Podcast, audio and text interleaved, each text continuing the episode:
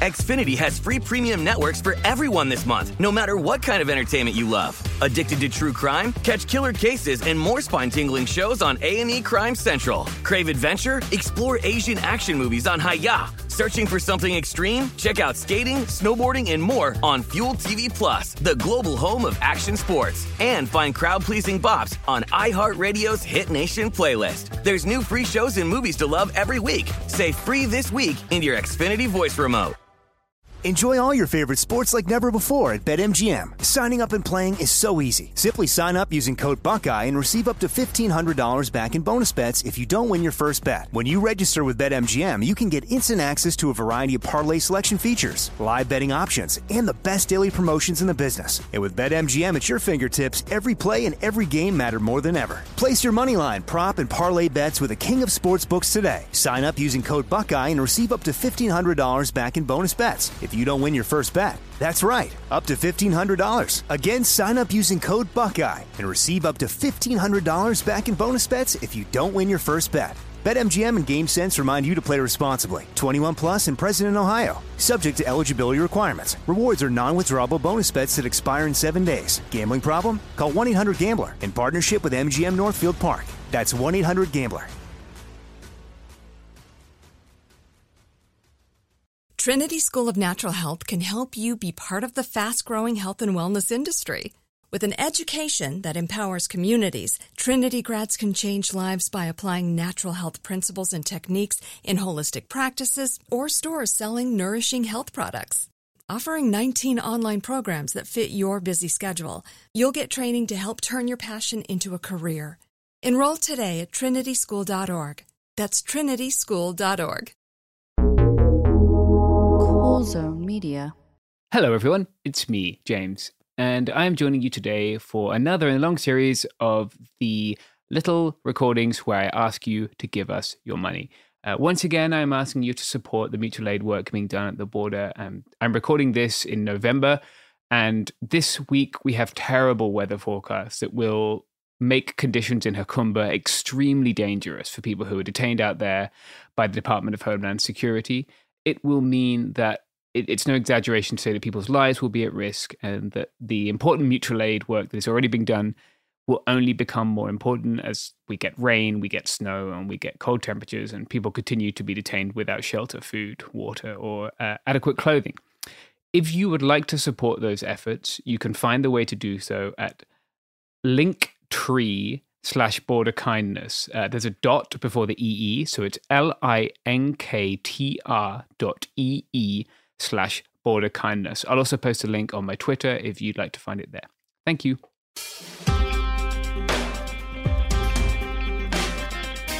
Hello, everybody. Welcome to It Could Happen Here. This is Shereen. I'm back to talk about Palestine because it's important. But when it comes to the history of the creation of Israel and the subsequent ethnic cleansing and mass expulsion of the Palestinian people, I feel like there's a part of history that often gets overlooked. People usually say Israel was created in 1948, but the intent to create it actually started decades before that. We're going to be talking about the Balfour Declaration, which resulted in a significant upheaval in the lives of Palestinians and was issued over a century ago on November 2nd, 1917. The declaration turned the Zionist aim of establishing a Jewish state in Palestine into a reality. The pledge is generally viewed as one of the main catalysts of the Nakba, the ethnic cleansing of Palestine in 1948, and the conflict that ensued with the Zionist state of Israel. The Balfour Declaration is regarded as one of the most controversial and contested documents in the modern history of the Arab world. So, what is it? The Balfour Declaration, it means, or is translated to Balfour's Promise in Arabic, it was a public pledge by Britain in 1917 declaring its aim to, quote, establish a national home for the Jewish people in Palestine. The declaration came in the form of a letter from Britain's then Foreign Secretary Arthur Balfour, addressed to Lionel Walter Rothschild, a figurehead of the British Jewish community at the time. The declaration was made during World War I, which was, just a reminder, from 1914 to 1918, and this declaration was included in the terms of the British Mandate for Palestine after the dissolution of the Ottoman Empire. So, on November 2nd, 1917, the Balfour Declaration became the basis for the movement to create a Jewish state in Palestine. A week later, the declaration was published in the Times of London for all the public to see. The content of the letter is rather short, so I'm just going to read some of it right now. It goes Dear Lord Rothschild, I have much pleasure in conveying to you, on behalf of His Majesty's government, the following declaration of sympathy with the Jewish Zionist aspirations, which has been submitted to and approved by the Cabinet. His Majesty's government view with favor the establishment in Palestine of a national home for the Jewish people and will use their best endeavors to facilitate the achievement of this object. Keep in mind, at this time, the British had no control over Palestine. It was still under the Ottoman Empire, but in this letter, Britain was essentially preparing to take it over in the very near future. I also want to include that at this time, Jewish people only made up 6% of the Palestinian population. I'm going to play audio from a video posted by former guest of the show, the amazing Sim Kern, where they break down the last part of the declaration. Sim is referencing in this audio Rashid Khalidi's book, The Hundred Years' War on Palestine A History of Settler Colonialism and Resistance, 1917 to 2017. It being clearly understood that nothing shall be done which may prejudice the civil and religious rights of existing non Jewish communities in Palestine or the rights and political status enjoyed by Jews in any other country. That last bit sounds like, all right, well, he's saying like we, we're not going to tread on the civil and religious rights of Palestinians. That's pretty good, right? But in the Hundred Years' War on Palestine, the book by Rashid Khalidi that I'm encouraging you all to keep reading along with me this week, Khalidi does a great job breaking down the rhetoric of this declaration and why it was actually a declaration of war upon the Palestinian people. Yes, they were promised civil and religious rights, but they were not granted political or national rights. And this meant that for the next 15 years, as people in Palestine tried to resist the establishment of a Zionist state within their country, the takeover of all their land by Zionist groups, they were unable to find any audience in the halls of power because Balfour had declared them to not have these rights and to not really be people. They weren't even referred to as Arabs or Palestinians in the declaration, just non Jewish. 94% of the people of this land had just been written out of existence as far as the Western powers were concerned. Khalidi describes how between 1917 and 1936, almost all of the organized Palestinian resistance to Zionism was peaceful and legalistic. They would form political committees, but the British said you're not allowed to have political activity and shut those down harshly. They would send delegations to the League of Nations, to other countries to try to get to support, to Britain, but they would not even be seen in the halls of power. They would not even get audiences because they were told basically, as Palestinians, you have no rights. You are not allowed to have nationalistic interests. As I mentioned, the declaration was included in the terms of the British Mandate for Palestine. The so called mandate system, set up by the Allied powers, was a thinly veiled form of colonialism and occupation. In retrospect, of course, it's not a very thin veil at all. The mandate system transferred rule from the territories that were previously controlled by the powers defeated in the war Germany, Austria Hungary, the Ottoman Empire, and Bulgaria to those who were victorious in the war. The declared aim of the mandate system was to allow the winners of the war to administer the newly emerging states until they could become independent. The case of Palestine, however, was unique. Unlike the rest of the post war mandates, the main goal of the British mandate there was to create the conditions for the establishment of a Jewish national home, even though Jews, again, at the time, constituted only 6% of the population. Upon the start of the mandate, the British began to facilitate the immigration of European Jews to Palestine. Between 1922 and 1935, the Jewish population rose to nearly 27% of the total population.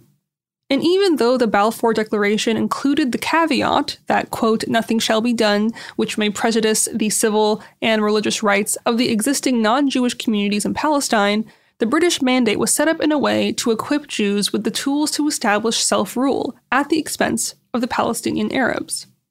Understandably enough, the document is seen as controversial for several reasons. First, it was, in the words of the late Palestinian American academic Edward Said, quote, made by a European power about a non European territory, in a flat disregard of both the presence and wishes of the native majority resident in that territory. In essence, the Balfour Declaration promised Jews a land where the natives made up more than 90% of the population. Second, the declaration was one of three conflicting wartime promises made by the British. Surprise, surprise. When the declaration was released, Britain had already promised the Arabs independence from the Ottoman Empire in the 1915 Hussein McMahon Correspondence. However, the British also promised the French, in a separate treaty known as the 1916 Sykes Picot Agreement, that the majority of Palestine would be under international administration, while the rest of the region would be split between the two colonial powers after the war. This Hussein McMahon correspondence was a series of letters exchanged in 1915 to 1916 during World War I between Hussein ibn Ali, who was the emir of Mecca, and Sir Henry McMahon, the British High Commissioner in Egypt. In general terms, the correspondence effectively traded British support of an independent Arab state for the Arab assistance in opposing the Ottoman Empire. However, the correspondence was later contradicted by two things the incompatible terms of the Sykes Picot Agreement, which was secretly concluded between Britain and France in May 1916, and Britain's Balfour Declaration in 1917. The declaration, however, meant that Palestine would come under British occupation that the Palestinian Arabs who lived there would not gain independence. Third, the declaration introduced a notion that was reportedly unprecedented in international law that of a quote, national home. The use of the vague term national home for the Jewish people as opposed to state left the meaning open to interpretation. Earlier drafts of the document used the phrase, quote, the reconstitution of Palestine as a Jewish state, but that was later changed. However, in a meeting with Zionist leader Chaim Weizmann in 1922, Arthur Balfour and then Prime Minister David Lloyd George reportedly said that the Balfour Declaration was, quote, always meant to be an eventual Jewish state. Okay, let's take our first break here because I have to. Okay, bye.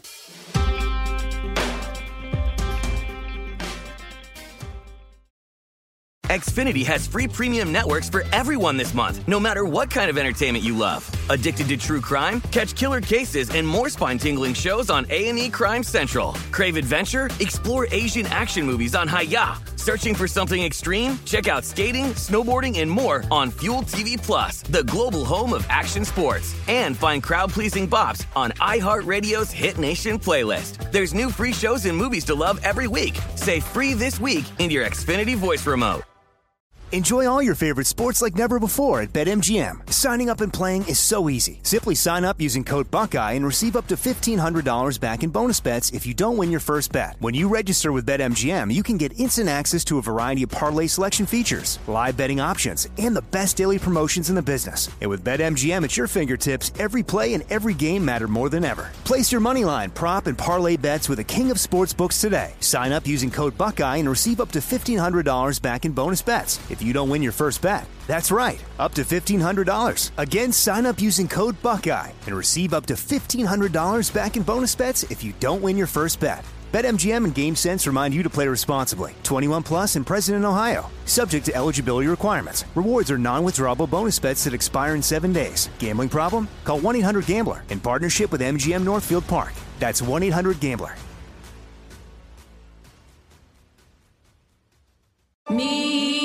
Features presents Back to Black. I want people to hear my voice and just forget their troubles. Experience the music and her story Know this. I ain't no Spice Girl. like never before That's my daughter. That's my Amy. on the big screen. I want to be remembered for just being me. Amy Winehouse, Back to Black, directed by Sam Taylor Johnson. Rated R, under 17, not a minute without parent. Only in theaters May 17th.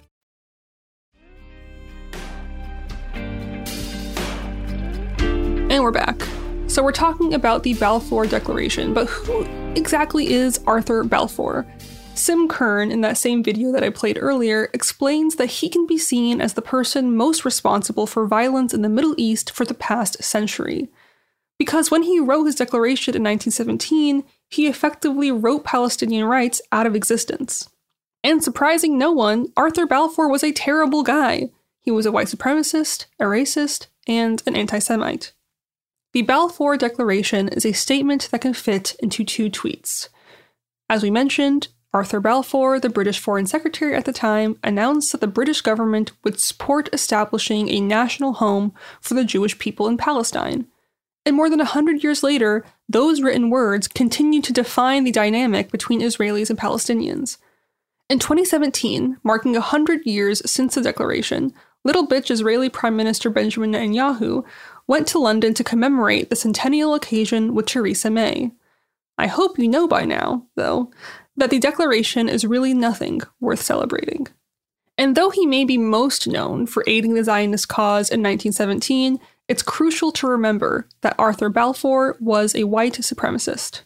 He made that much clear in his own words. In 1906, the British House of Commons was engaged in a debate about the native blacks in South Africa. Nearly all the members of Parliament agreed that the disenfranchisement of the blacks was evil, but not Balfour, who, almost alone, argued against it. When talking about the black people in South Africa, he said, We have to face the facts. Men are not born equal. The white and the black races are not born with equal capacities. They are born with different capacities, which education cannot and will not change. But Balfour's troubling views were not limited to Africa. In fact, despite his now iconic support for Zionism that's celebrated by Zionists everywhere, he was not exactly a friend to the Jews. In the late 19th century, pogroms targeting Jews in the Pale of Settlement had led to waves of Jewish flight westward to England and the United States.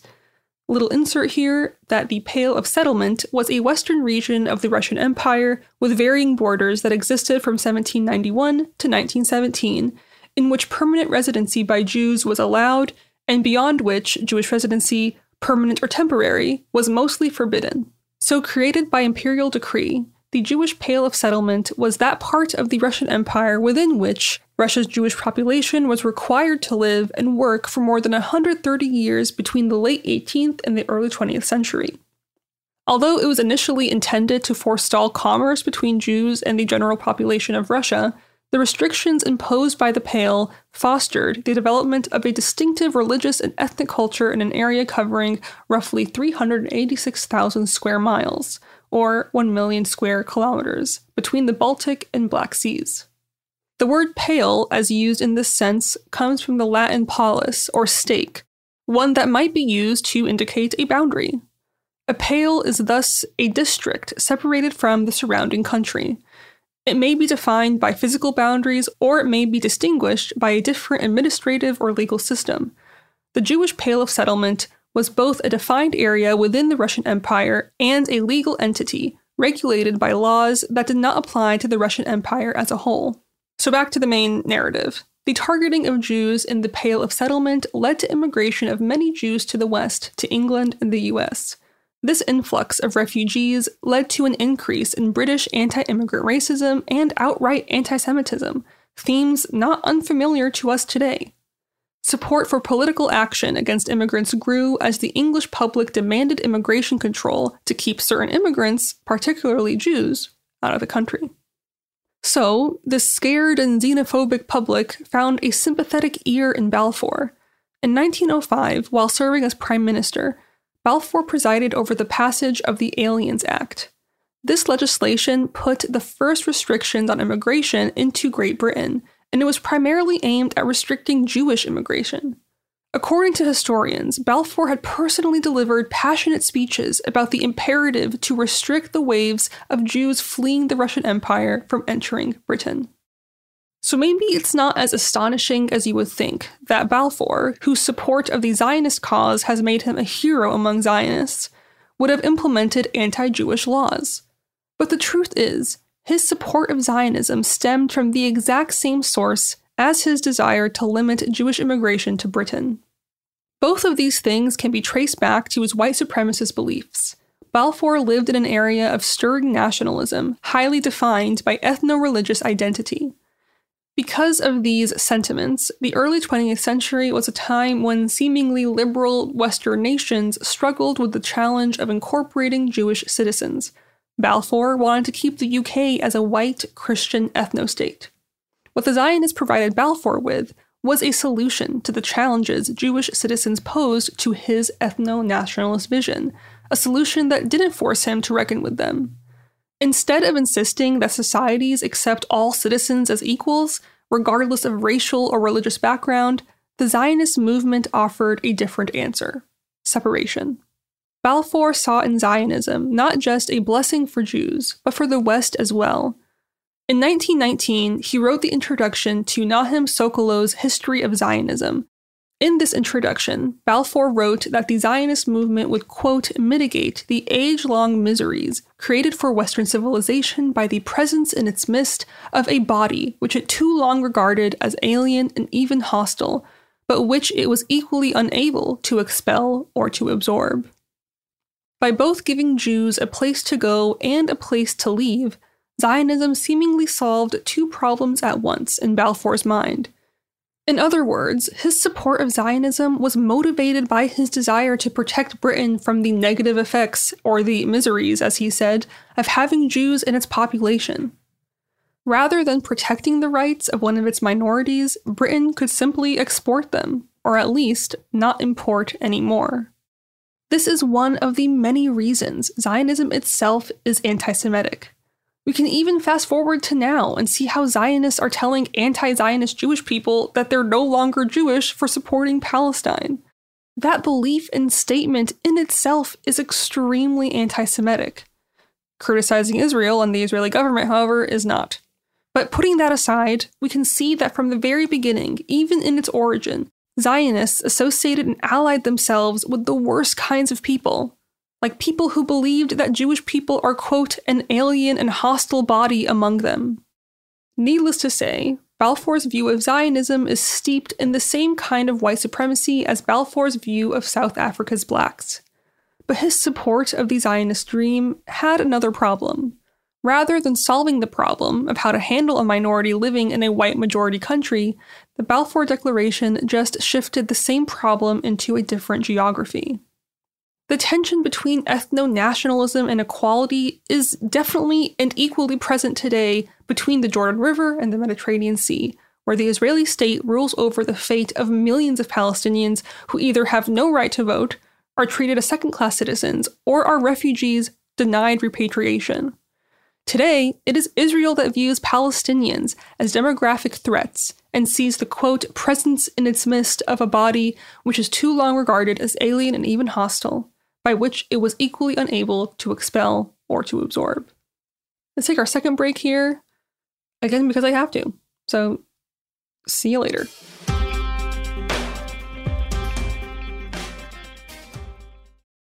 Xfinity has free premium networks for everyone this month, no matter what kind of entertainment you love. Addicted to true crime? Catch killer cases and more spine-tingling shows on A&E Crime Central. Crave adventure? Explore Asian action movies on Hi-YAH. Searching for something extreme? Check out skating, snowboarding, and more on Fuel TV Plus, the global home of action sports. And find crowd-pleasing bops on iHeartRadio's Hit Nation playlist. There's new free shows and movies to love every week. Say free this week in your Xfinity voice remote.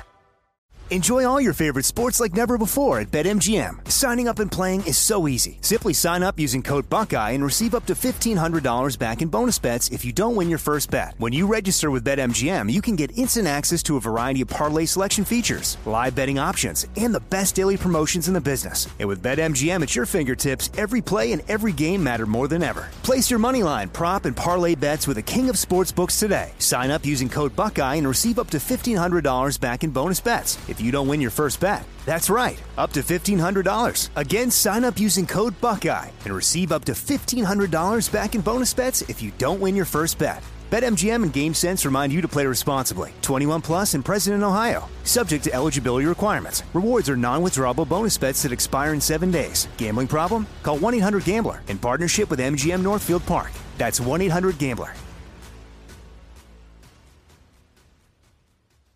Focus Features presents Back to Black. I want people to hear my voice and just forget their troubles. Experience the music and her story Know this. I ain't no Spice Girl.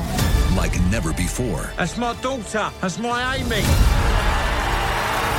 on the big screen. I want to be remembered for just being me. Amy Winehouse, Back to Black, directed by Sam Taylor Johnson. Rated R, under 17, not a minute without parent. Only in theaters May 17th.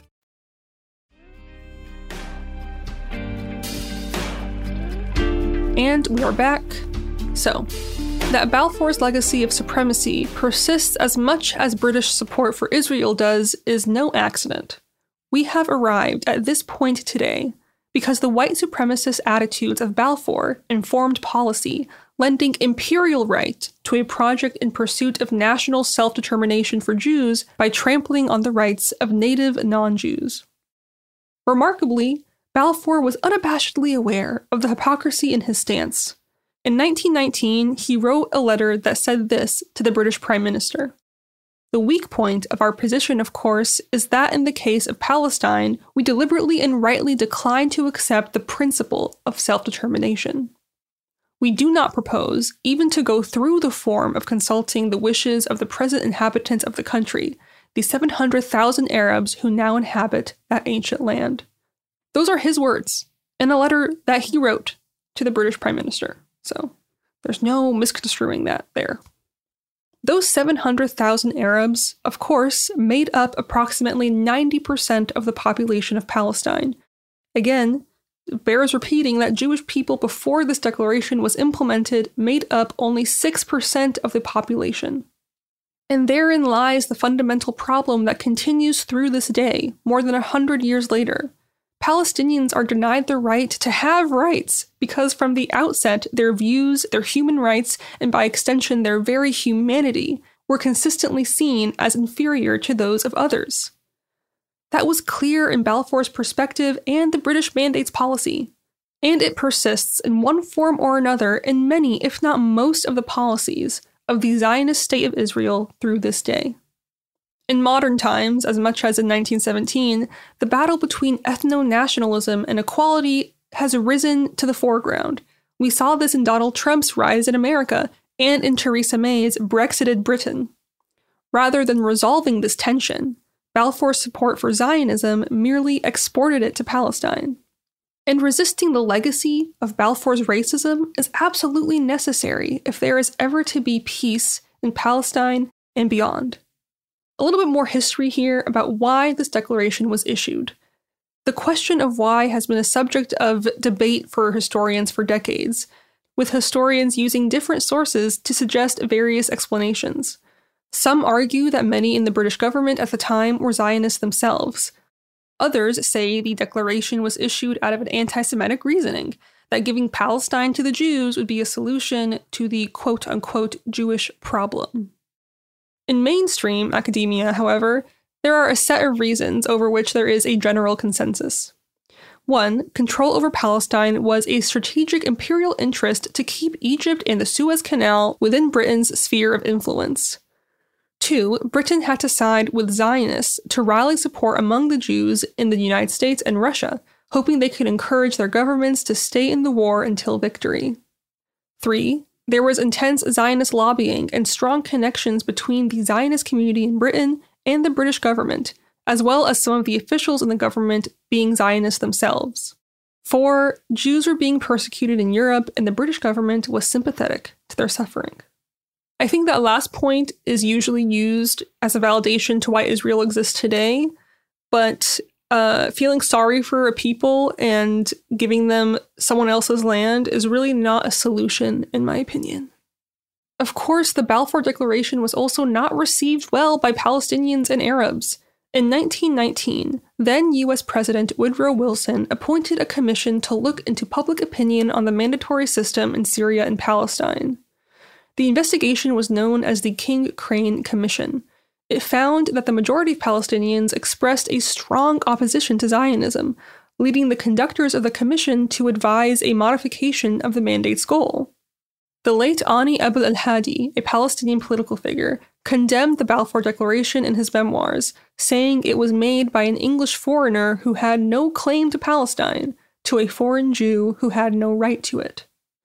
However, it's very important to mention here that the other vital important source for insight into Palestinian opinion on the declaration at the time, aka the press, was closed down by the Ottomans at the start of the war in 1914 and only began to reappear in 1919, but it was under British military censorship.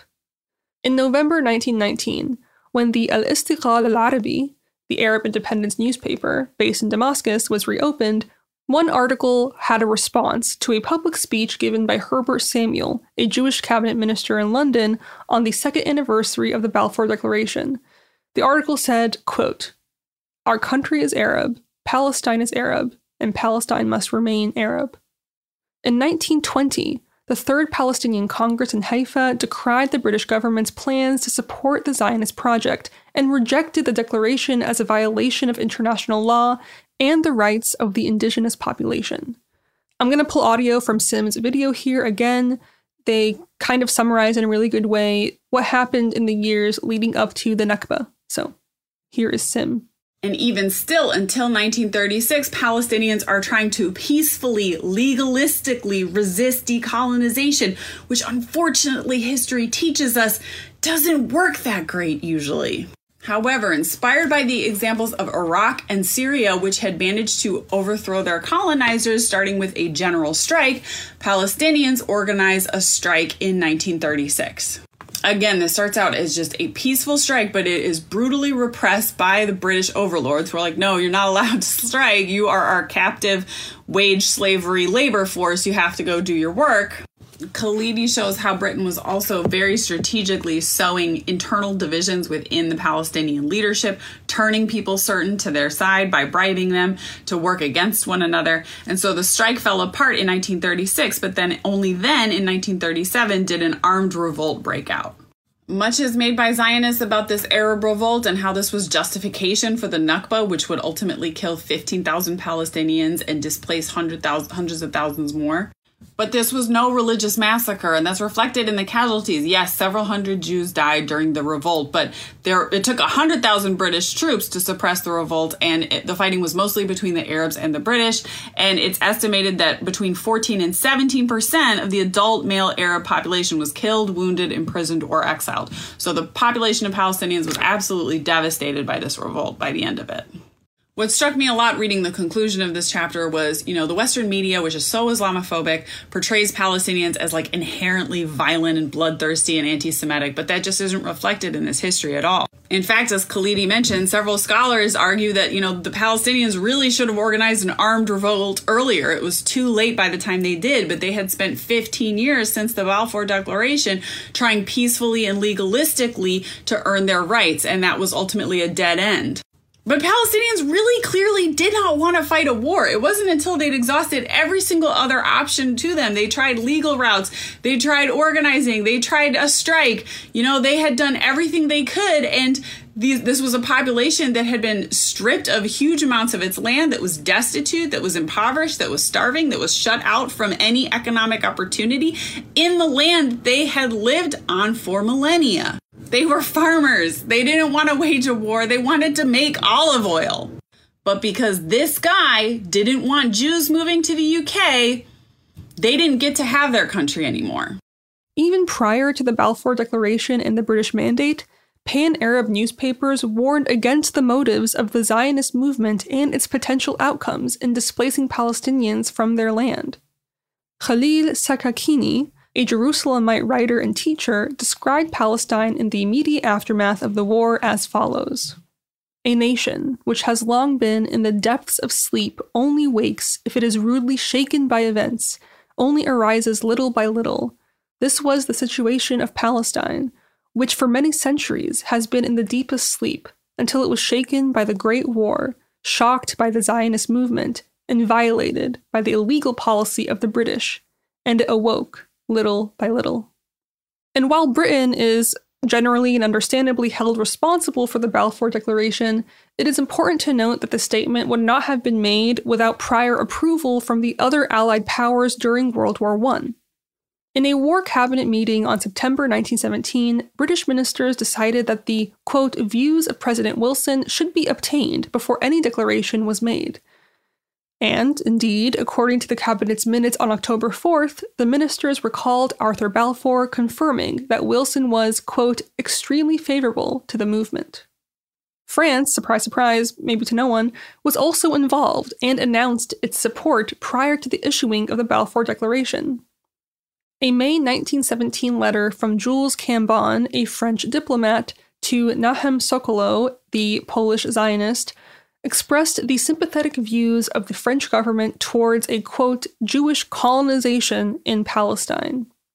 This letter, again the precursor to the Balfour Declaration, says it would be a deed of justice and of reparation to assist by the protection of the Allied powers in the renaissance of the Jewish nationality in that land from which the people of Israel were exiled so many centuries ago.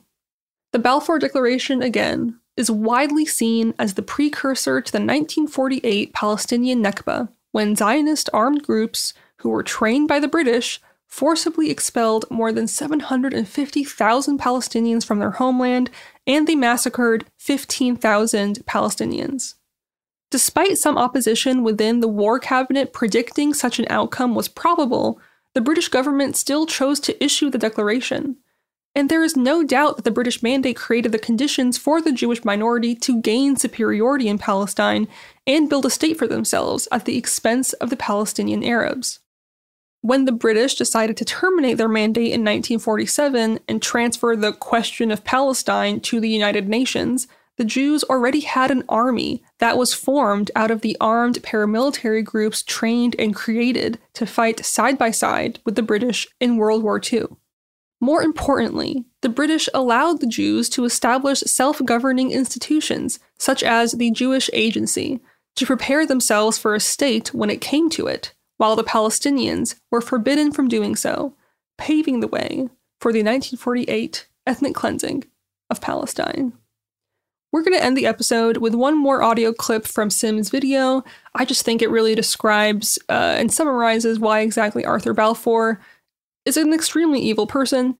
So here is Sim and the violence that has sprung from the creation of Israel goes so much further beyond its borders. I mean, the whole history of the Middle East and of Western imperial conquest in the Middle East hinges on Israel being there. All of U.S. imperialism, the wars in Iraq and Afghanistan, I mean, all of that would have been impossible without the existence of Israel. So add Arthur Balfour to your list of the greatest war criminals of all time. It truly feels silly to be talking about anything else at this time. So I do want to mention here that at the time of this recording, there are over 11,000 Palestinians who have been murdered by the settler colony of Israel in their genocide that is currently happening. Nearly 5,000 children are gone, have been slaughtered. Every time I open my phone, I see the worst thing I've ever seen in my life. And there are f- images that we're seeing of, of, I mean, you've seen them.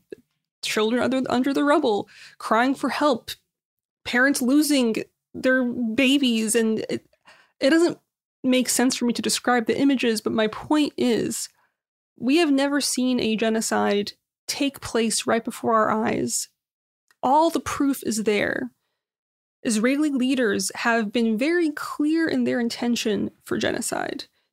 Just for example israeli cabinet member avi dichter i don't care if i said his name wrong but he said that they are rolling out Nakba 2023.